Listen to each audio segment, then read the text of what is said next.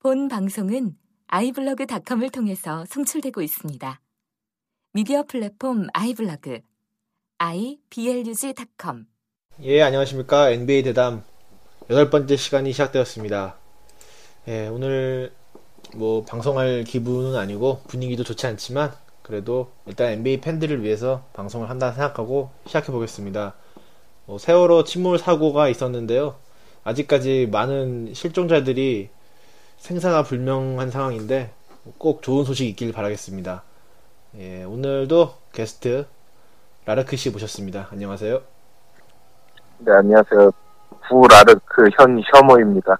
예, 라르크 씨가 닉을 이제 셔머로 바꿨는데 어, 별로 궁금하지 않지만 뭐 이유라도 잠깐 말씀드리겠 말씀드릴 수 있을까요? 네, 라르크란 닉을 좀 너무 오래 썼어요. 그리고 사실 라르크랑 시에비라는 밴드 노래도 아무것도 모르는데 그냥 그 하늘의 달이라는 뜻이 좋아서 쓰고 있었거든요. 근데 음... 이제 바꿀 때가 되지 않았나 싶어서 제가 좋아하는 학자 이름으로 바꿨어요. 아, 예. 앞으로 이제 셔머라는 닉과 예, 그리고 저 째째웅의 진행으로 앞으로 엔비에이 대담 계속 해보겠습니다.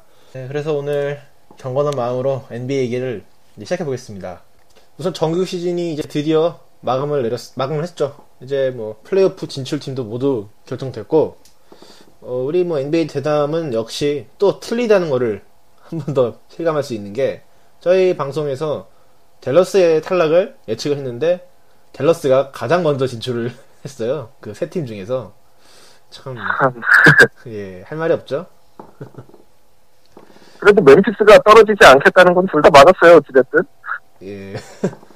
어떻게 보면은 아쉽게도 뭐 저희로서는 좀 아쉽습니다만은 피닉스가 탈락을 했습니다.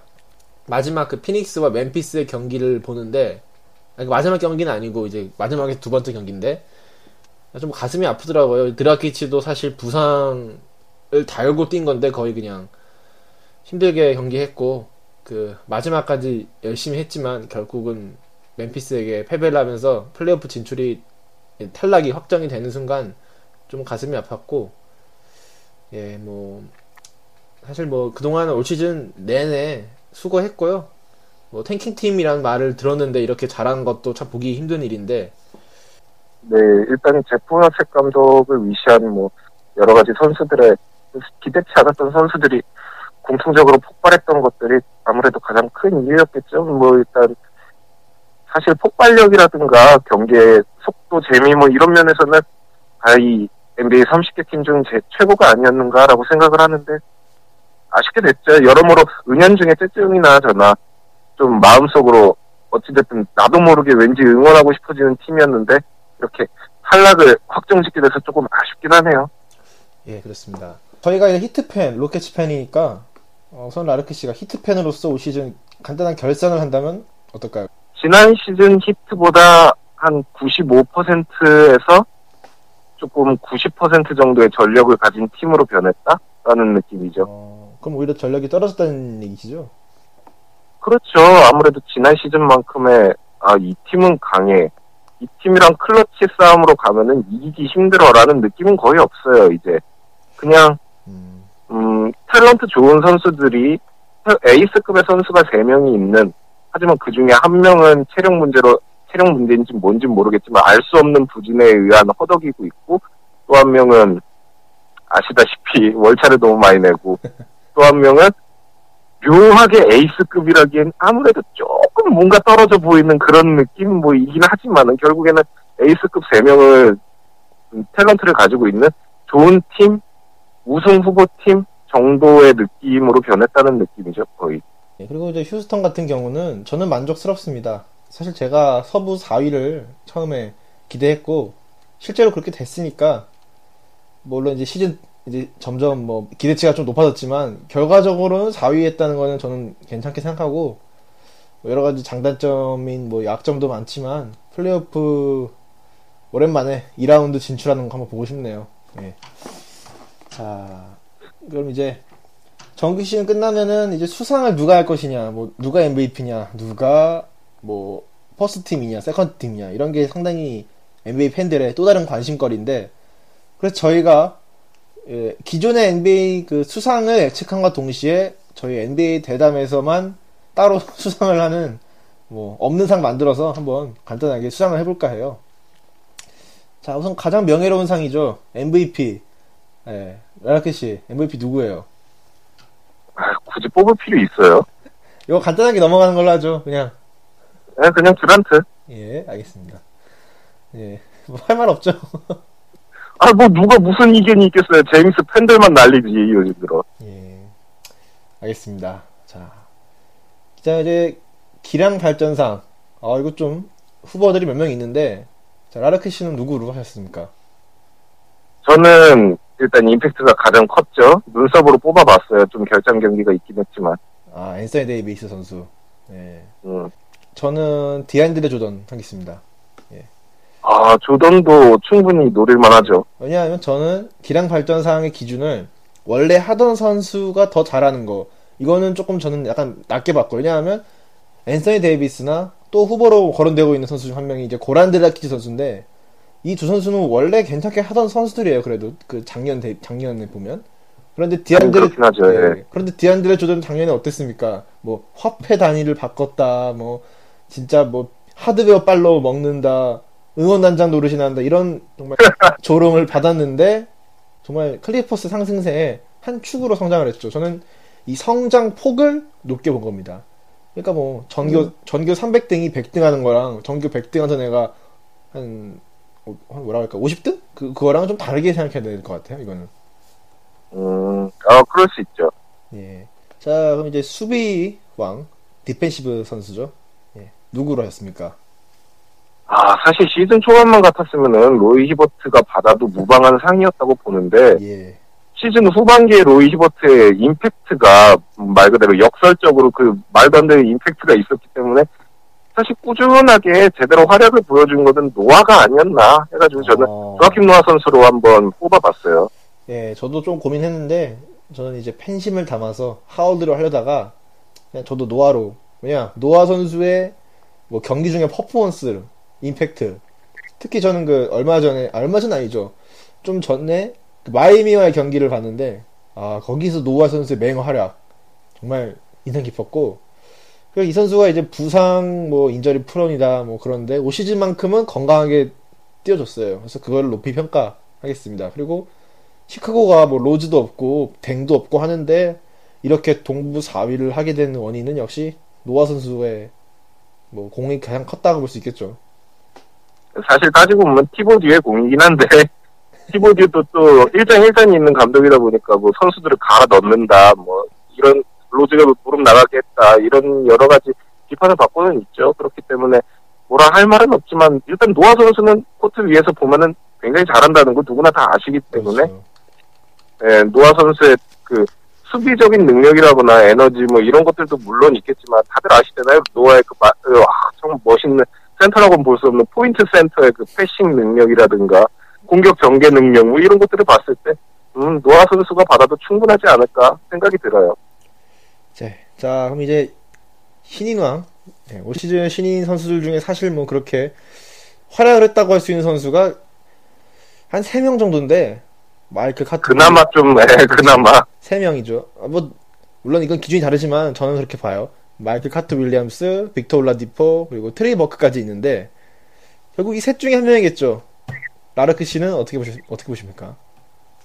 예, 뭐, 좋든 싫든, 밉든 곱든지 간에, 결국에는 가장 좋은 스탯을 찍은 마카윌이 아닐까요? 예, 왜냐면 이 세 명의 팀 성적은, 어, 뭐, 다 도찐 개찐이라 여기서 뭐 팀 성적을 얘기할 필요 없을 것 같고, 그냥 개인 스탯이 좋고, 그리고 사월에 또 은근히 살아난 마이크 카트 윌리엄스.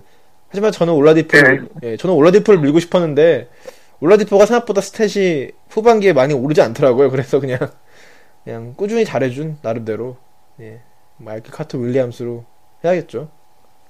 사실 뭐 없어요. 누구를 뽑을래도. 뽑을래도 없기 때문에 뭐 어쩔 수 있나요? 그렇습니다. 뭐. 그리고 저희가 감독상은 아는 것 같은데, 감독상은 누구로 하셨습니까?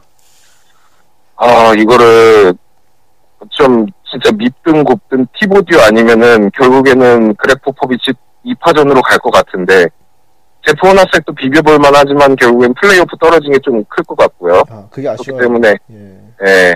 그렇기 때문에 둘 중 하나로 좁혀질 것 같은데, 제 생각에는 아무래도 포포비치가 아닐까요? 예, 저도 포포비치. 일단 정규 시즌 일 위. 아마 초, 통합 일 위죠. 동서부 다 합치면. 이번에 피닉스가 플레이오프 탈락하면서 제일 아쉬운 것 중 하나가 이제 뭐 호나스텍 감독의 감독상 수상 여부가 불투명해졌고 드라키치 선수의 올 엔비에이 팀도 어, 확실하다고 볼 수 없기 때문에 이게 좀 아쉽게 됐습니다. 자, 그럼 이제 가장 재밌는 것 중 하나죠. 퍼스트, 세컨, 서드 팀 누구냐 이제 이건데, 자 퍼스트 팀부터 저희가 말씀해 볼게요.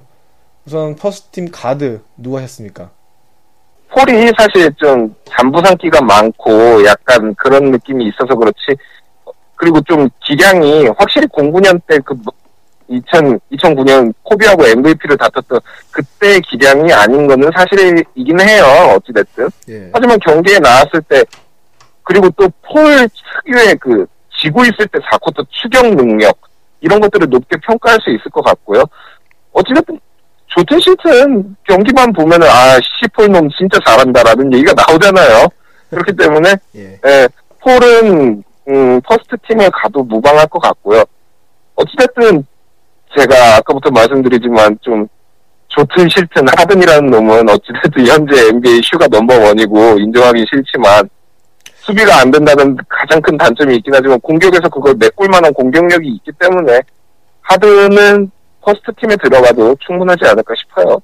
예, 뭐 퍼스트 팀 가드는 사실 셋 중 두 명인데 다들 뭐 폴, 하든, 커리 이 셋 중이 누구냐 말이 많은데 저는 결국 저도 폴, 하든으로 보는 게 어, 우선 폴은 봤던 놈이고 그리고 경기 결장수가 이십 경기긴 한데 퍼스트 팀을 못 받을 정도의 결장이라고 저는 생각하지 않아요. 이 정도면은. 그리고 하든은 당연히 받는 거 아닌가 저는 그렇게 생각합니다. 물론 뭐 근거라고 보긴 좀 어렵고 퍼스트팀 그래도 슈팅가드가 멀쩡히 있는데 굳이 포가 둘을 줄 필요가 있냐 뭐 이렇게 보고, 물론 이제 커리가 세컨으로 밀린 수 있겠냐 이거에 대해서는 좀 이제 논란이 있겠죠. 그래도 좀 아 커리가 퍼스트 못 든 거는 이거 좀 아쉽긴 하겠다라는 소리가 좀 나올만 하죠. 예. 결국은 팀 성적으로 그냥 저는 가르는 걸 하겠습니다. 그냥 제일 낮은 팀이니까 커리가. 예, 그렇죠. 그렇죠, 아무래도. 예, 뭐 꼬우면 휴스턴 이기신 이기시든지. 예. 예.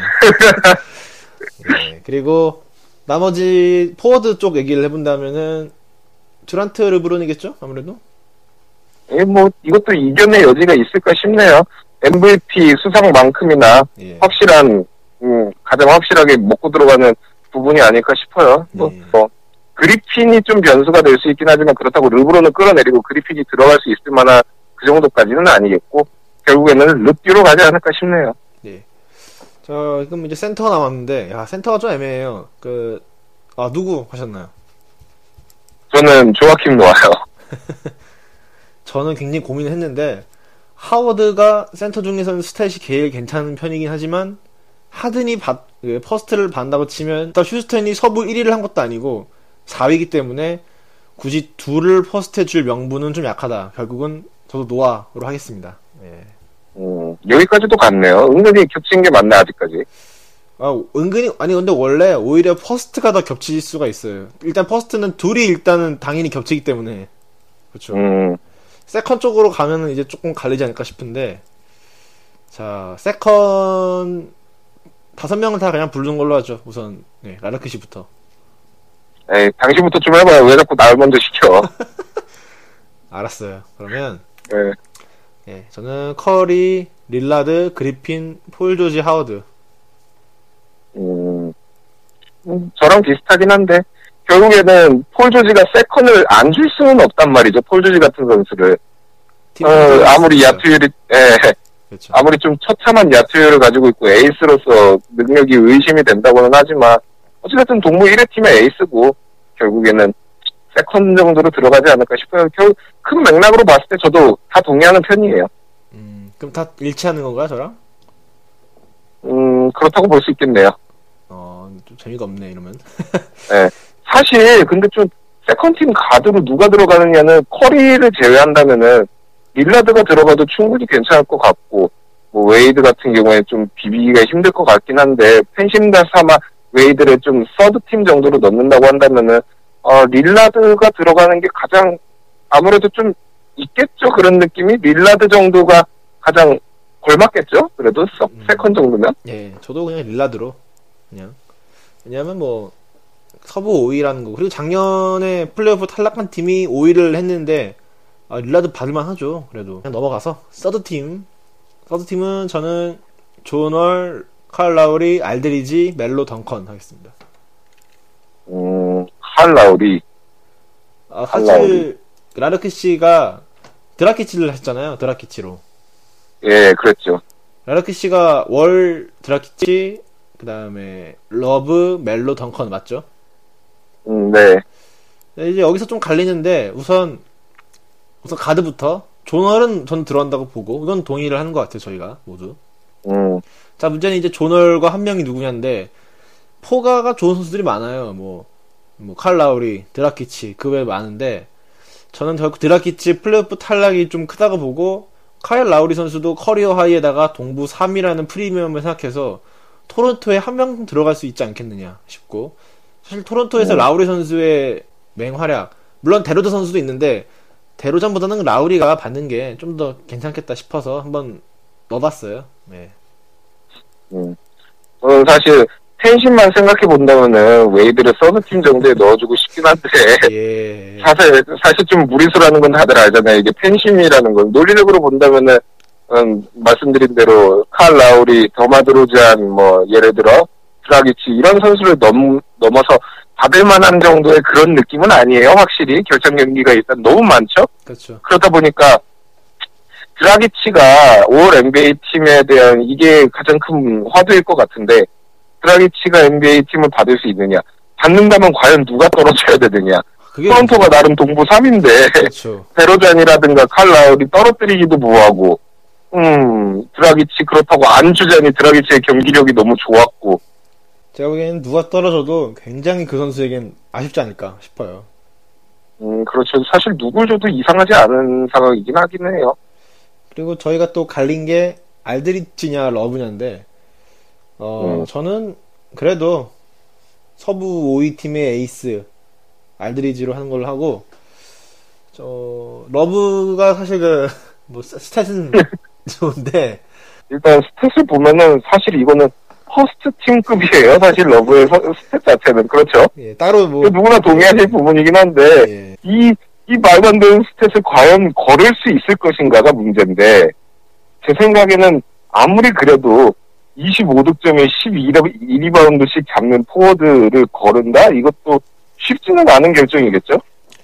그러면 의외로 멜로가 떨어질 수도 있어요, 그냥. 아, 그렇긴 하죠, 충분히. 예. 알드리치는 줘야겠고, 러브도 왠지 줘야 될 것 같고, 미안 멜로 이러면서 그냥 그럴 수도 있는데, 음, 그럴 수도 있죠, 충분히. 어, 토니 파커 선수는 올라갈 수 없겠죠, 올 시즌? 아무래도 좀 이번에 결장 경기도 좀 있었고, 잔부상도 많았고, 스텝 자체도 확 깎인 느낌이기 때문에 또 비벼보기 힘들지 않을까 근데 싶어요. 메인 밸류라는 게 은근히 또 커요. 그래가지고 모르겠네요. 또 엔비에이 기자 그 뽑는 사람들이 은근히 보수적이다 보니까 이게 음. 주던 사람 주는 그런 법칙 때문에, 그런 면에서는 웨이드 선수도 희망이 있는 것 같아요. 자, 저희 엔비에이 대담에서만 이제 따로 정한 시상인데요. 최고의 영입. 어, 이 선수를 영입한 게 정말 신의 한 수였다, 그런 말이 있는데, 라르크 씨가 봤을 때는 올 시즌 최고의 선수 영입은 누가 있을까요? 음, 저는 이거를 좀 어떻게 생각해 볼까 했는데, 알제퍼슨 같이 팀의 에이스급을 영입을 한 선수냐, 아니면 원래 강하던 팀에서 알짜배기 롤플레이어를 영입한 거냐, 이 둘 중 하나로 생각을 해봐야겠다 했는데, 저는 롤플레이어 쪽으로 가기로 했어요. 그래서 샌안토니오의 마르코 벨리넬리가 아닐까. 어... 마르코 벨리넬리는 일단 삼 점이 되는 삼 점 스페셜리스트잖아요. 게다가 예. 샌안토니오 전술, 그 복잡한 전술을 정말 정확하게 이해하고 완벽하게 녹아들었으면서, 또 자신의 우상이기도 한 마누 지노빌리와의 콤비 플레이어, 콤비 플레이가 사실 경기로 보면은 눈 돌아가는 패스도 너무 많잖아요. 그렇기 때문에 벨리넬리의 그 좋은 스팟업 슈팅의 능력과 세나토니오라는 그 힘든 팀, 적응하기 힘든 팀에서 완벽하게 적응한 점, 이런 것들을 좀 높이, 높이 사고 싶어요. 음, 롤플레이어 쪽은 저는 포틀랜드의 로비 로페즈가 정말 신의 한 수였다. 저는 그렇게 볼 수 있겠어요. 아, 그렇죠. 로로 잘했죠. 사실 알제리치 선수가 뭐 서프한 빅맨은 아니고 약간 소프트한 선수예요. 점퍼 위주고 노비치키랑 느낌이 비슷한 선수인데 이런 선수에게는 역시 타이슨 챈들러 같은 든든한 파트너가 필요한데 작년에 힉스는 전혀 그런 역할을 하지 못했어요. 그런데 올해 로빈 로페즈는 정말 든든한 골밑 파트너, 수비, 리바, 블럭 이런 화, 면에서 정말 알짜배기 활약을 했다. 뭐 본인 공격은 못하더라도 포틀랜드 팀 성적이 올라갈 수 있는 거에 뭐 큰 공을 했다고 볼 수 있을 것 같고, 뭐 예, 뭐 로빈 로페즈가 저는 괜찮은 영입이었다고 생각합니다. 자, 그럼 최악의 영입. 아, 이거 재밌을 것 같아요. 최악의 영입 어디가 누가 있을까요? 바이든이죠. 이건 뭐 그, 그 선수 뭐 경기는 뛰었나요? 이거는 클리브랜드 얘기하는 건가요? 인디애나를 얘기하는 건가요? 아니면 다? 둘 다요. 네. 아, 인디애나에서 두 경기 뛰었어요. 아, 역시 한두 경기 뛰었지 싶었는데. 너무하네 진짜 이 새끼 진짜. 아, 왜 이러냐. 아, 바이너문은 뭐 적수가 없는 최악이 아닐까 싶은데요. 이번 시즌 누구나 비벼볼 만한 상대도 없을 만큼 압도적으로 병신력을 뽐내가지고. 근데 저는 최악의 선수는 바이넘인데 최악의 영입은 따로 따로 한 명을 정했습니다. 바로 미러키의 오제이 마요 선수. 예. 아, 오지 마요. 사실 이 선수도 뭐 그렇게 클래스가 떨어지냐 그것도 아니에요. 나름대로 활약 아니 주목 많이 받았던 선수고 또 실제로도 괜찮게 활약을 한 선수지만 올 시즌의 마요는 정말 도대체 뭘 했느냐. 에, 한 게 없어요. 그냥 진짜 경기에 나왔을 때도 못했고 그나마도 안 나왔죠 거의. 그리고 미러키가 올 시즌 최악의 성적을 냈다는 점에서 마요 선수의 혼자의 탓은 아니지만 결국 뭐 영입을 했는데 뭐 돈값도 못하고 있으니까 저는 마요 선수를 하겠습니다. 네. 음, 마요, 마요도 받을만 하겠다. 자, 그리고 올해의 실망 선수. 네. 기대했는데 실망이 너무 컸다. 누가 있을까요? 이게 또 마이애미 팬이다 보니까 어쩔 수 없이 마이애미 선수가 나오게 되는데요. 뭐 예. 많은 논란이 있죠. 지금도 많은 논란이 있고 진짜 이제 르브론의 시대는 갔다라는 얘기가 나올 정도로 실망하는 사람도 있었고 그렇기 때문에 르브론 한번 뽑아볼 만할 것 같아요. 음, 이건 좀 상대적인 거겠네요. 르브론 제임스가 이 정도 얘가 기대치했다는 거겠죠. 이건 아무래도 꽤나 큰 차이로 이거를 이 르브론 상수를 찍지 못했다는 게 가장 크겠죠. 그리고 사 쿼터에 종범하는 모습이라든가. 음. 어, 저는 로이 히버트로 하겠습니다. 저는 히버트 선수의 기... 예, 아니, 기대 되게 많이 했었어요. 작년에 특히 그 마이미와 할 때 엄청난 골밑을 뭐 그런 말 있잖아요. 뭐 진격의 히버트 어쩌고 막 그러면서 굉장히 인상 깊게 봤는데 그리고 올 시즌 전에 벌크업을 한 모습 보면서 아 진짜 간만에 정통 센터 한번 나오나 했는데 예, 정말 기대치에서 진짜 제가 기대를 많이 한 건가요? 아니면은 원래 이 정도 선수인지 이게 좀 애매해요, 굉장히. 음, 제 생각에는 그냥 마이애미하고만 잘하는 것 같고 이게 르브론, 아 이게 히버트의 클래스 아닌가라고 생각이 들어요. 여기서 더 발전할 수는 있겠죠, 어찌 보면은. 게다가 빅맨의 상, 산실이라고 할 수 있는 엔비에이 빅맨 산실이라고 할 수 있는 조지타운 대학에 나온 정통 그 칠. 칠 풋 삼 인치인가요? 그 정도의 거인 센터기 때문에 일단 포텐셜은 아직 남아있죠. 그 거대한 몸뚱아리가 골 밑에 서있다는 것 자체만으로도 꽤나 큰 위압이 되니, 되니까요. 하지만 여기서 기술적으로 좀 더 농구를 이해하고 발전할 수 있는 선수일까라고 생각해본다면 좀 회의적이긴 해요. 올 시즌을 보면서. 사실 작년에도 그렇게 잘한 건 아니에요. 그런데 이제 그놈의 플레이오프 임팩트 때문에 아 한번 기대해봤는데 오히려 작년보다 더 못하는 것 같기도 하고 그래가지고 시즌 초반엔 잘했지만 후반기 너무나도 리바를 뭐 한두 개 잡고 막 아 이건 뭐 그 그 큰 키에 아마 제가 알기로는 히버트 선수가 엔비에이에서 어 가장 큰 걸로 알고 있는데 어 굉장히 실망스럽지 않나 그렇게 생각합니다. 이제 네. 오, 오늘의 본 주제인데 어 굉장히 그 많이 시간 많이 시간이 많이 잡아먹었지만 어쨌든 플레이오프 이야기. 자 이제 이제 플레이오프예요. 아 역시. 정규 시즌도 재밌지만 역시 엔비에이는 플레이오프가 재밌죠. 네, 그렇죠. 이제 전쟁이 진짜 시작되는 거죠. 예, 뭐 점점 엔비에이 겔도 플레이오프 분위기가 나고 있고 뭐 각 팀 팬들 사이에서 뭐 신경전도 많고 뭐 재밌는데 자, 뭐 플레이오프 이야기 우선 동부부터 시작해 보겠습니다. 간단하게 저희가 프리뷰를 해보기 텐데요. 그래서 우선 일 위 인디에나와 팔 위 애틀란타의 무관심 매치인데, 이건 어떻게 보면은 작년에 인디애나와 애틀란타가 작년에도 만났는데 일, 일 라운드에서 그때 어떻게 됐냐면은 지역방송 중계라는 예. 굴욕적인 결과를 맞았죠. 애틀란타인가 인디애나인가 하여간 거기에서 중계해주더라고요. 아, 원래는 지역방송도 중계를 하고 정도 중계를 해야 되는데 지역에서 중계를 해주더라고요. 그래서 아 이거 그날 경기 시, 겨, 물론 이제 경기가 겹쳤어요. 근데 그래도 같이 중계를 줘야지. 자, 어쨌든 아 근데 왜 그럴만도 해요. 워낙에 득보잡, 무관심, 실력에 비해서 관심 없는 팀 애틀란타 바로 떠오르잖아요. 그쵸. 게다가 상대팀이 인디애나다? 인디애나 뭐 경기 노잼이지 예. 딱히 뭐 없지. 그러다 보니까 그럴만도 하죠. 우선 딱 먼저 그냥 예상 스코어부터 예. 얘기하는 걸로 하죠. 저는 사 대 이 하겠습니다. 인디애나 승리. 어 나도 동감.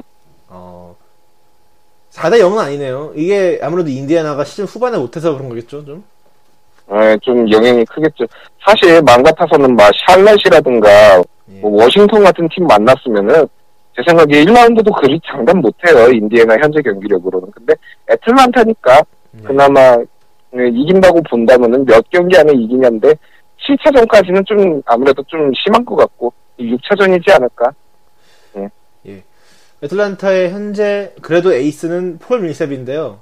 폴 밀셉이 인디애나 상대로 극도로 부진했습니다. 팔 득점 구 리바의 야투율이 삼십일 퍼센트라는 어, 정말 최악의 기록인데 히버트와 에스텍에 뭐 갈릴 거 없이 그냥 다 부진했어요. 매치업에서 다 발렸다고 볼 수 있는데 폴 밀셉이 살아나지 않는 이상은 업셋에 좀 힘들지 않겠느냐 싶고, 그리고 이제 인디애나의 에이스인 폴 조지를 누가 막느냐인데 폴 조지가 매치업에서 카일 쿠보 상대로는 절대적인 우위를 보였습니다. 야투에서 칠십 퍼센트 이상의 야투율을 보여줬고, 그런데 애틀란타에는 수비 전문 선수가 한 명 있죠. 그 드마트로 캐롤인가요? 그런 선수가 있는데 이 캐롤 선수랑 만났을 때는 쿠보 선수랑 달리 슛시도 자체를 거의 못했더라고요. 한 세 개 정도 한 걸로 제가 기억하는데 그만큼 이제 잘 수비를 했다 볼 수 있고, 폴 조지를 캐롤과 붙인다면은 코버를 누가 맡게 하겠느냐, 이게 좀 딜레마일 것 같고, 그러니까 제 생각에는 폴 조지는 캐롤이 막아야 되고 굳이 따지면 스테반슨 선수를 코버랑 매치업시켜야 되는데 사실 코버는 누구를 막든지 간에 구멍이에요. 그래가지고 그게 좀 문제가 있고, 그렇다고 코버 선수의 삼 점을 포기할 수 있겠느냐, 그것도 아니고. 그렇죠. 아무래도 좀 여러 가지로 로테이션에서 좀 고민이 있기는 있을 텐데. 제프 티그가 조지 선수와 매치업에서 어떤 활약을 하냐가 그나마 저는 변수라고 보고, 그 외에는 다 밀린다고 보기 때문에 결국은 그냥 인디애나의 승리를 하는 걸로 하겠습니다. 네. 어, 사실 뭐 중계될 만큼의 플레이오프니까 사실. 근데 저도 경기 안 볼 거예요. 저도 경기 네. 볼, 과연 볼까? 시간 되면 보겠죠. 근데 굳이 뭐 예를 들어 뭐 잠에서 억지로 일어나서 보겠느냐? 그건 아니라고 봅니다. 네. 예, 저도, 뭐, 굳이 보라고 한다고, 저한테 한 오백 원 준다고 하면 볼 의향은 있어요. 그러니까 예를 들어 뭐, 한, 뭐, 아침 여섯 시에 경기를 하는 거예요. 그래서, 야, 일어나서 봐, 봐야지? 이러면은, 그냥 잠을 자겠어요, 저는 그냥. 예, 저도 그럴 것 같아요. 자, 다음은, 동부 이 위. 마이애미 대 샬럿. 이제, 마지막 밥캐치 시즌입니다. 아, 그래도 밥캐치 마지막 시즌에 플레이오프를 갔다는 거는 좀 의의가 있을 것 같고, 정규 시즌 전적은 사 대 영의 압도적인 우위입니다. 자, 마이애미 팬이 봤을 때 샬럿 좀 어떠세요? 알제퍼를 누가 막을 것이냐. 알제 워낙에 좀 클래스 있는 빅맨들한테 밀리는 경향이 심하잖아요. 아, 마이애미라는 팀이. 예. 사실 득보잡인 빅맨들도 마이애미 만나면은 십, 한 십오, 십오 득점, 십오 리바운드를 찍고 가는 곳이 마이애미인데 스탯 세탁소인데 빅맨들의. 예. 그러다 보니까 과연 알제퍼슨을 어느 정도 선에서 끊어줄 수 있을 것이냐, 이거 좀 문제일 것 같고요. 게다가 알제퍼슨이라는 선수 자체가 크리스 보시하고 좀 상성이 안 좋잖아요. 크리스 보시가 맞게 좀 버거워하는 스타일인데 힘으로 우걱우걱 밀고 들어가서 꾸역꾸역 포스트업으로 집어넣는 스타일이기 때문에 좀 크리스 보시가 좀 버거워할 수는 있다고 봐요. 일단 알제퍼슨 선수는 마이애미 상대로 평균 이십오 득점에 활약을 했습니다. 뭐 잘했는데. 어, 저는 알제퍼슨 선수를 막는 건 좀 힘들 것 같고요. 음, 제가 보기에는 시리즈 흐름 자체가 알제퍼슨은 매 경기 폭격을 하는데 팀은 지는, 네, 뭐 그런 상황이 벌어지지 않을까. 음, 저도 그렇게 생각해요. 그래서 요행으로 한 경기 혹은 두 경기 정도 따낼 것 같고, 알제퍼슨한테 한 이십오 득점은 준다고 그냥 미리 깔아놓고 그냥 이십오 득점만 주자, 나머지를 막자라는 방식으로 간다면은 마이애미도 충분히 승리를 거둘 수 있을 것 같아요. 어, 저도, 그러니까 저희 둘은 모두 마이애미 승리를 그냥 하는 걸로 하고, 자 이제 토론토와 브루클린 네츠 어게인 이천칠입니다. 이때도 토론토가 동부 삼 위로 진출을 해서 이제 브루클린의 전신이죠. 유저지에 만난 걸로 제가 기억을 하는데, 그때는 토론 유저지가 이겼습니다. 근데 올 시즌은 어떨 것이냐? 어... 아 가장 예, 이번 예, 동서부를 통틀어서 가장 재밌는 매치가 되지 않을까. 그리고 가장 예측하기 힘든 매치가 아닐까 싶어요. 자 그럼 우선 저희 예측부터, 스코어부터 어, 어느 쪽의 승리를 예상하시는지. 어... 후반기 성적만 본다면은 브루클린 네츠의 성, 승리라고 봐야 되겠지만, 결국에 시즌 성적으로 본다면은 토론토의 승리인데, 이게 사실 상성도 애매해요. 과연 지금 더마드로잔을 막을 수 있는 선수가 누가 있느냐, 브루클린 네츠에.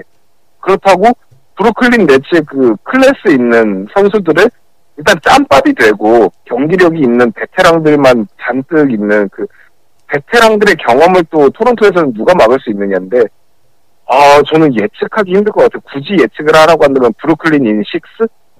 어... 전 브루클린 승리로 한번 보고 싶어요. 저는 토론토 승리를 하겠습니다. 예. 아 여기서 갈리네요. 예. 아 저는 원래부터 저도, 저도 예측이 어렵다고 보지만, 저는 그래도 토론토가 이번 플레이오프에서 굉장히 다크호스로 저는 좀 주목을 할 수 있, 하고 싶어요. 저는 어, 음. 이게 약간 그러니까 인디애나랑 팀 컬러가 같은 건 아닌데, 작년에 인디애나 같은 활약을 할 수 있다고 보는 게, 인디애나도 원래 좀 그렇게 주목받지 않은 팀이었죠, 작년까지. 근데 그렇죠, 언더독의 입장이었죠. 작년 플레이오프에서 뭐 차례차례 깨면고 이제 마이애미와의 접전을 하면서 팀 자체가 주목을 받았는데, 사실 그때 폴 조지 선수가 그냥 아는 사람만 아는 좋은 선수였는데, 작년 플레이오프를 계기로 전국 스타로 떠올랐듯이, 저는 데로잔이나 라우리 선수도 그런 기회가 올 수 있지 않을까, 이번 플레이오프를 통해서.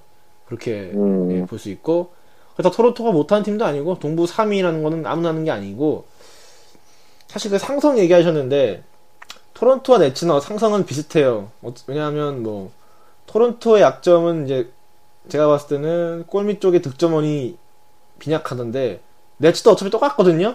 브루, 브룩 로페즈가 음. 없기 때문에 둘 다 골밑 득점은 빈약하고, 그렇다면 저는 이제 외곽 싸움의 승패를 가릴 것 같은데, 제가 그 매치업 스탯을 보니까 테렌스 로스 선수가 조존슨을 굉장히 잘 막았더라고요. 그래가지고 음. 이게 좀 큰 변수되지 않을까. 그리고 라우리 선수는 브루클린 상대로 더 잘했습니다. 이십이 득점에 육 어시스트에 야투율이 오십 퍼센트이기 때문에 음, 어, 잘했네요. 예, 그래서 저는 뭐 스탯이 다는 아닌데 그런 거로 봤을 때는 토론토의 근소한 승리. 사실 어떤 팀이 이기든지 간에 이 팀, 이 팀들이 한 다섯 경기, 여섯 경기에서 끝나기는 힘들 것 같아요. 한 다섯 경기 내에서. 그렇기 때문에 육 차전 혹은 칠 차전으로 갈 가능성이 가장 높은 라운드라고 보거든요, 저는. 음, 그렇다고 본다면은 마지막 네. 한 육 차전, 칠 차전쯤 가면은 결국엔 경험 싸움으로 가는 경우가 좀 있잖아요. 아... 플레이오프 싸움, 경험 싸움, 이런 느낌으로 베테랑들의 활약이 중요해지는 게 플레이오프 라운드 후반이라고 생각하기 때문에, 또 저는 브루클린 네츠가 그런 면에서 좀 강한 면이 있지 않을까라고 생각해 본다면, 또 브루클린 네츠도 가능성이 충분히 있다라고 볼만할 것 같아요.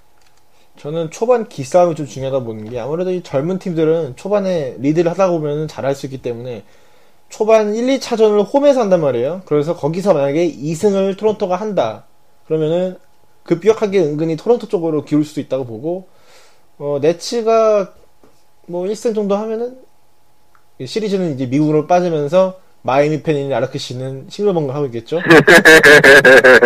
그렇잖아요. 뭐. 그렇겠죠. 근데 마이애미를 생각하면은 네츠가 이기는 게 좋긴 한데, 아, 뭐, 한 번도 못 이긴 팀이잖아요. 아, 그렇죠. 그 토론토 응원하세요, 그냥. 음, 네, 뭐 토론토로 한번 해볼게요, 한번. 예, 그리고 자 이제 동부의 마지막 시카고 대 워싱턴. 아, 이것도 나름대로 재밌을 것 같은데. 음. 일단 정규 시즌 전적은 워싱턴의 이 대 일의 승리입니다.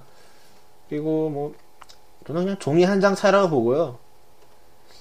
존월이 하일릭 상대로 좀 부진했어요. 그래가지고 이게 좀 어, 어떻게 볼까, 어거스틴 상대로는 잘했는데 하일릭 상대로는 부진했고, 빌 선수도 버틀러 선수에게 묶였더라고요. 그러니까 전체적인 가드 매치업에서는 워싱턴이 좀 밀렸어요. 정규 시즌 때는 그랬습니다.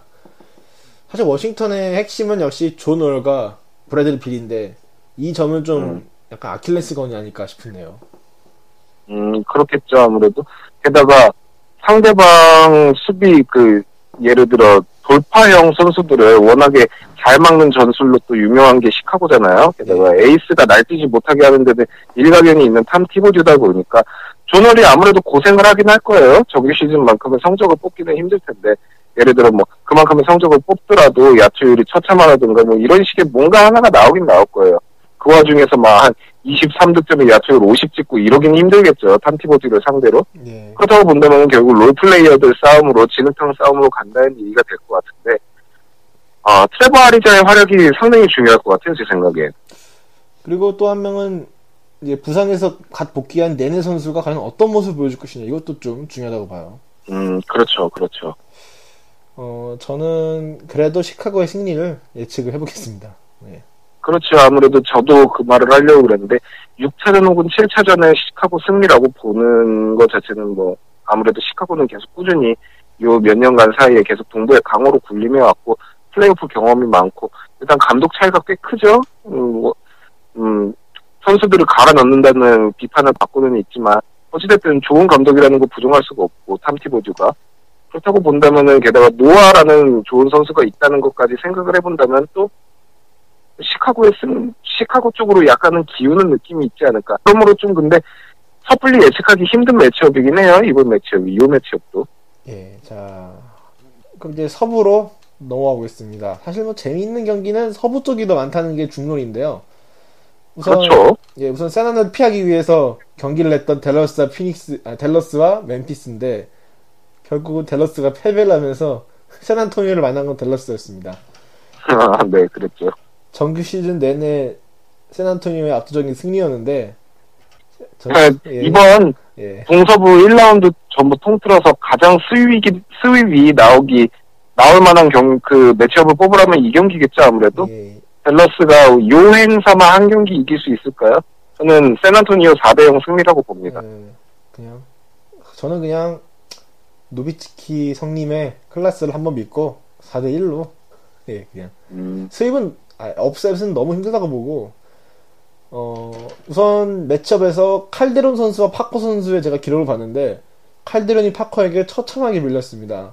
본인의 공격은 야투율 이십일 퍼센트라는 칼데론답지 않은 저효율이면서 파커 선수는 칼데론 상대로 엄청난 우위를 보였더라고요. 그래서 이 포가 싸움에서 크게 밀리고, 또한 댈러스에 믿을만한 건 노비치키인데 노비치키도 세난과의 전적에서는 평균 십팔 득점에 어, 노비치키 커리어, 아니, 커리어가 아니라 시즌 전적과에서는 굉장히 떨어지는 득점력이기 때문에 뭐 하나 좀 우위라고 말할 게 좀 딱히 없어 보여요. 그렇죠. 뭐 지금까지 뽑은 동부라든가 다른 서부의 다른 팀들은 뭐 하나라도 뽑아볼 만한 그런 비벼볼 만한 건덕지가 있었어요. 이거 하나만큼은 이 팀이 그래도 얘네보단 낫다라는 게 있는데 지금 이 매치업 같은 경우에는 일 번부터 오 번까지 모든 포지션이 밀리고 벤치마저 밀리기 때문에 이거는 희망이 없는 매치업이지 않을까 싶어요, 사실. 그렇다고 댈러스가 젊은 패기로서 노장 샌안토니오를 막 에너지로 휘둘 수 있을 만한 그런 팀도 아니잖아요. 노장이라면 댈러스도 만만치 않은 팀인데 오히려 젊은 선수들은 음, 샌안토니오에서 더 활약을 하고 있죠. 데니 그린이라든가 뭐 카와이 레사드 같은 선수까지 샌안토니오에 있다 보니까 뭐 젊음, 패기, 에너지, 스피드, 공격력, 수비력, 매치업 모든 면에서 밀리는 여, 그런 상황이 아닐까 싶어요. 뭐 댈러스에서 믿을 만한 거는 사실 그나마 몬타 엘리스 정도인데 글쎄요, 뭐 샌안토니오가 스윙의 수비가 약한 팀도 아니기 때문에 예, 어렵겠죠. 어려울 것 같아요, 아무래도. 그렇죠? 예, 그냥 저희는 수입 아니면 그냥 사 대 일 정도? 그냥 사 대 일 혹은 사 대 영 그렇게 예. 봐야겠죠. 자, 다음은 이제 오클라호마와 멤피스입니다. 아, 이거 저는 은근히 재밌을 것 같은 게 아, 상성이 괜찮아요. 우선 음, 그렇죠. 네, 정규 시즌은 오클라호마의 삼 대 일 승리지만 이제 오클라호마 경기를 봤을 때는 역시 드란트 선수가 에이스인데 드란트가 과연 멤피스 상대로 어떤 모습을 보였느냐 제가 봤는데 테이션 프린스 선도, 선수와 매치업 됐을 때 기록은 쌓았는데 야투율이 딱 사십 퍼센트예요. 이거는 드란트라고 봤을 때는 좀 떨어진 야투율이죠. 아무래도 많이 떨어지죠. 예, 사실 프린스 선수가 점점 기량이 하락하고 있고 이제는 수비로도 큰 활약을 아직 못하고 있지만 그래도 프린스라면은 좀, 좀 긴장이 되는 선수고 반대로 멤피스 장점은 역시 든든한 포인트 아니, 프론트 코트인데 보니까 재밌는 게 멤피스 프론트 코트 수비를 제일 잘하는 선수는 퍼킨스였어요. 특히 랜돌프가 음. 랜돌프가 퍼킨스랑 매치업 됐을 때는 야투율이 사십 퍼센트로 어, 좀 부진한 모습을 보였는데 퍼킨스의 존재 이유 자체는 가장 큰 존재 이유는 그거잖아요. 힘으로 밀고 들어오는 덩어리들을 막는 덩어리 수비. 그러면 덩어리를 덩어리로 맞불 놓는 데는 퍼킨스만한 재능은 아직 사실 지금도 딱히 없어요. 덩어리로서 막아낼 수 있는 재능은. 그렇다 보니까 그 골 밑에서 비벼주면서 던지고 자기, 내가 자기가 잡고 던지고 내가 잡을 거야 하면서 또 우겨놓고 이런 음 지보의 공격 상, 성향상 상당히 좀 카운터 매치로 작용할 수 있죠. 의외로 퍼킨스를 좀 오래 쓸 수도 있지 않겠느냐. 아니 뭐 이렇게 볼 수도 음. 있고 오클라호마가 좀 고생을 할 것 같아요. 그냥 느낌이 그렇습니다. 예, 저도 그래요. 오클라호마가 서부 이 위고 서부 육 위의 그 차이고 게다가 엠브이피가 확실한 현재 엔비에이 최고의 선수가 있는 팀이지만 멤피스라는 팀의 조직력은 우습게 볼 게 아니거든요. 사실 풀전력이 가동된 다음에 멤피스는 거의 한 칠 할에 가까운 승률을 찍은 걸로 알고 있는데 그렇다고 본다면은 마이크 콜리를 위시해서 일 번부터 오 번까지 모든 선수들이 수비가 괜찮고 아 랜더프는 좀 예외지만 랜더프는 그냥 평균 평균에서 평균 이하라고 본다고 해도 워낙에 팀 수비 자체가 탄, 탄탄하고 마크 가솔부터 시작되는 높이 자체도 사실 나쁘지 않잖아요. 그렇다고 본다면은 오클라호마가 만만하게 볼 팀은 절대 아니다. 어쩌면 어쩌면 그 어쩌면은 좀 이변이 일어날 수도 있는 매치업일 수도 있겠다라고 생각이 들어요. 어. 업셋. 어, 음, 업셋이 좀 가능성이 꽤 있지 않을까요? 제가 생각하기에는. 어, 결국은 저는 프린스 선수가 어떻게 수비를 하냐 이게 좀 관건이라고 봅니다. 음, 그렇겠죠 아무래도. 자, 다음은 넘어가겠습니다. 자, 재밌는 매첩이죠. 클리퍼스와 골든스테이트. 정규 시즌도 이 대 이로 동률을 이뤘는데 일단 클리퍼스는 다행히 지긋지긋했던 플레이오프 파트너였던 멤피스를 피한 게 다행이라 볼 수 있지만 네. 골든스테이트는 사실 성향상 비슷한 팀이에요. 클리퍼스랑 뭐 공격 위주의 팀이고 뭐 그런데 어 그리핀 선수가 사실 플레이오프에서 그동안 좀 부진했습니다. 이제 지난 두 시즌 동안 정규 시즌보다 더 떨어지는 기록으로서 상당히 실망감을 줬는데 이제 올 시즌 그리핀은 한층 더 상승된 기량을 보였기 때문에 과연 플레이오프에서도 그 모습을 보일 수 있을 것이냐 이게 좀 관건이라고 보는데 어, 데이비드 리 상대로 야투율이 삼십팔 퍼센트로 좀 부진했더라고요. 정규 리그 때는.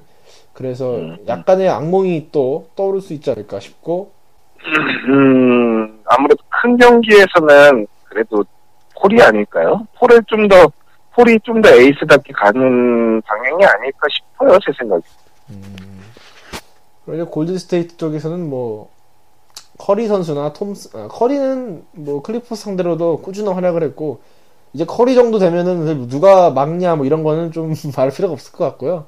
저는 그렇죠. 의, 의미가 네. 없죠. 네. 저는 의외로 이거달라 선수보다는 해리스 반즈 선수가 또 한 번의 활약을 할 수 있지 않을까 약간 예측을 해보는 게 작년에도 반즈 선수가 플레이오프 때 잘했어요. 그리고 이거달라 선수가 정규리그 후반에 이제 부상도 있었고 여러 가지로 좀 부진했단 말이에요. 그렇다면은 의외로 반즈 선수가 또 한 번에 활약을 할 수 있지 않을까. 뭐 그렇게 생각하고 있습니다. 어떻게 보면은 그리, 그 골든 스테이트가 좀 모험수일 수도 있긴 한데 만약에 시즌 그 플레이오프가 일 라운드가 진행되면서 클리퍼스한테 밀리는 상황이 나오면은 이 길을 사 번에 쓰면 한번 생각해 볼 수 있지 않을까 하면서 좀 음. 모험수도 생각을 해봤어요 한번.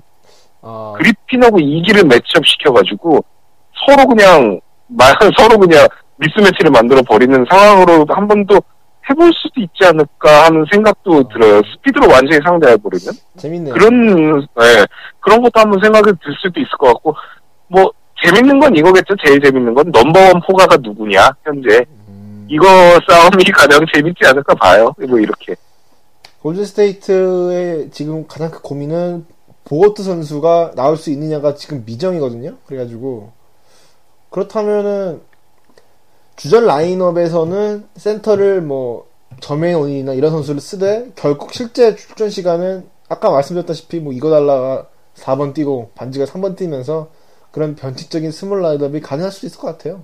네, 네 그렇죠. 데이비드 보거트 상태에 따라서 뭐 다 바뀌긴 하겠지만 데이비드 리를 오 번으로 두는 음, 사용 상황도 가능할 수도 있다고 보이죠. 뭐 재밌는 경기인데 이것도 예측하기 쉽지는 않죠. 근데 저는 음, 클리퍼스의 승리가 아닐까 아무래도 클리퍼스 육 차전으로 봐요. 육 차전? 육 차전 좋겠다. 아 근데 이게 골든스테이트가 작년에도 정말 잘했잖아요. 누가 덴버 승리 예측했지 다 누가 골든스테이트 예측했어요. 그래서 그렇죠. 좀 약간 마력이 있는 팀이긴 한데 이 팀한테 그렇다고 해도 큰일 나요. 예, 예, 그렇죠. 근데 그냥 객관적인 전력으로 봤을 때는 그래도 클리퍼스에 우위지 않을까라고 생각이 들어요. 워낙에 좀 이해할 수 없는 마력, 어, 클레이 탐슨이라든가 커리가 플레이오프에서 이상한, 진짜 이상하게 삼 점 슛이 잘 들어갔던 작년 시즌을 기억하기 때문에 또, 음, 예측하기 섣부른 면이 있긴 한데, 아, 사실 그렇죠. 삼 점 슛을 이백 개, 한 시즌에 이백 개 넣을 수, 이백 개 넘게 넣을 수 있는 선수가 둘이 있는데, 그 선수 둘이서 플레이오프에서 그것도 한 경기에 이십 점씩 둘이서 넣고 있는데, 근데 그나마도 삼 점 슛 성공률이 오십 퍼센트가 넘는다. 두 명이서 마구 던져대는데, 그나마도 어시스트 받은 오픈된 찬스도 아니고, 지들끼리 드리블 치다가 막 던지는 슛인데, 그런 게 오십 퍼센트씩 들어간다? 그걸 작년에 보여줬잖아요. 그렇게 되면은 뭐, 뭐, 클리퍼스가 문제겠어요. 세난, 마이애미, 누가 와도 막기 힘들죠. 그렇게 되면. 네, 하지만 저도 그냥 클리퍼스의 승리로. 왜냐하면 삼 점은 한계가 있다. 뭐, 그렇게 보고 있습니다. 네. 음, 그렇죠. 클리퍼스의 사 대 이 정도의 승리를 예측해 보겠습니다만은, 이거는 좀 불안해요. 저도 그냥, 음, 예. 골스란 팀 자체가 예측이 어려워요. 그냥. 그런 것 같아요. 네, 베런 데이비스 시절부터 시작된 이 오늘의 마지막 자 이제 서부 휴스턴과 포틀랜드의 매치업이 남았습니다. 우선 정규 시즌은 휴스턴의 삼 대 일의 우위고요. 어, 딱 똑같은 팀 만났어요. 그냥 수비 안 하는 팀, 공격만 하는 팀인데 이 두 팀 다 그냥 예, 일단 에이스들이 다 수비를 못하는 선수들이고 그런데 일단 역시 휴스턴 에이스는 하든인데 하든은 뭐 매튜스가 막든 바툼이 막든 잘했습니다. 그러니까 하든은 하든은 그냥 상서라고 보고 문제는 이제 하워드인데 하워드가 포틀랜드 상대로는 정말 잘했습니다. 제가 봤을 때도 정말 잘했고 기록을 봤을 때도 이십오 득점에 십삼 리바로 거의 뭐 농락을 했어요. 포틀랜드를. 그래서 이 가장 큰 매치업은 역시 릴라드와 베벌리의 매치업이 키포인트 되지 않겠느냐. 이제 포틀랜드의 에이스는 물론 알드리치인데 그래도 알드리치가 막힐, 막힐 경우에는 릴라드가 해줘야 되는데 과연 베벌리 선수가 얼마나 컨트롤을 할 수 있을까. 사실 베벌리 선수가 이제 수술도 미루면서 이제 플레이오프에 나오는데 뭐 기대를 해보고 있어요. 이제 뭐 그렇게 하고 있고 네, 저도 동감을 해요. 여러모로 뭐 선수들의 클래스라든가 뭐 매치업에서의 우위, 상성 모든 것들이 휴스턴에 손을 들어주고 있다고 보고요. 변수는 아까 말씀드린 대로 릴라드 하나인데 릴라드가 어떻게 보면은 어 마구마구 터져주면서 베벌리를 공격에 빠뜨리고 휴스턴을 위기에서 구하는 영웅이 될 것이냐 삼 점 슛만 난사하다가 팀을 말아먹는 주범이 될 것이냐 이렇게 두 개 중에 하나의 시나리오로 갈 것 같아요. 그리고 제 생각에는 아마 말아먹는 쪽으로 갈 가능성이 좀 더 높지 않겠느냐 이렇게 보고요. 그러니까 네, 뭐 릴라드가 터지면은 좀 무섭지만 저는 베벌리 선수가 어느 정도는 커버를 할 수 있지 않겠느냐 싶고 그리고 포틀랜드는 하드를 막지 못하고 있기 때문에 결국은 그냥 휴스턴에 글쎄요 뭐 이천팔 이천구 시즌 플레이오프를 생각해보면은 사 대 이 정도의 승리를 저는 예측해보겠습니다. 저는 오히려 어떻게 보면 스윕도 나올 수 있지 않을까 생각이 어, 들어요. 좋죠. 근데 글쎄요 포틀랜드라는 사 대 일 혹은 사 대 일? 음. 전 사 대 일로 볼게요. 사 대 일. 뭐 이제 포틀 이제 여러 저희가 이제 플레이오프 예측을 나름대로 해봤는데 어, 다 맞을 거라고 생각하진 않고요. 뭐 저희가 다 맞을 수도 없어요, 절대. 업셋을 저희가 거의 얘기 안 한 것 같은데, 모르겠어요, 또. 작년 덴버 골스처럼 또 한번 시원한 업셋이 나올 수도 있을 것 같긴 한데, 뭐, 지켜보면 재미가 있을 것 같고, 플레이오프는 이제 이유일날 시작합니다. 이유일 오전 한 시 반. 브루클린과 토론토의 경기로 시작하는데, 어, 재밌는 경기니까, 뭐, 플레이오프 다 보시고, 예, 뭐, 정규 시즌 그동안 수고하셨고, 이제 플레이오프에서 제발 저희 팀이 떨어져서 제가 좀 풀이 죽지 않았으면 좋겠네요. 자, 그래서 엔비에이 대담 여덟 번째 시간, 예, 마치려고 하는데요. 라르크 씨 마지막으로 한 말씀 해주시죠. 아, 마지막으로 한 말씀 드리자면, 전 이제 더 이상 라르크가 아니라 혐오고요. 아, 예. 그냥 아직 이게 익숙하지 않아가지고. 예. 예, 뭐, 뭐, 이제 전쟁이 시작입니다. 또 축제이자 전쟁인데, 재밌게 한번 그냥 즐겨주셨으면 해요, 다들. 예, 그렇습니다. 마이애미가 떨어지더라도 즐겨주세요. 예. 아, 그쪽은 많이 한 팀이고, 저희는, 제, 미안하잖아요. 미안한 게 아니라, 배고픈 팀이에요, 배고픈 팀. 예. 아, 이래놓고 동부 다 떨어지고 막 토론토 이런 팀이 동부 결승 올라가는 거 아니야, 파이널? 아, 그럼 재밌, 뭐 어때요? 전 상관없는데. 아, 나름, 나름 좀 신선하긴 하겠다, 또. 아, 맨날 하던 팀 하면 재미가 없거든, 없습니다. 예. 에, 아이, 그래도 쓰리 피까지는 재미있어요. 쿼드로픽부터 재미가 없지. 음, 네. 자, 이제 오늘 방송에서 마치겠습니다. 예. 수고하셨습니다. 예. 감사합니다. 네. 수고하셨습니다. 예.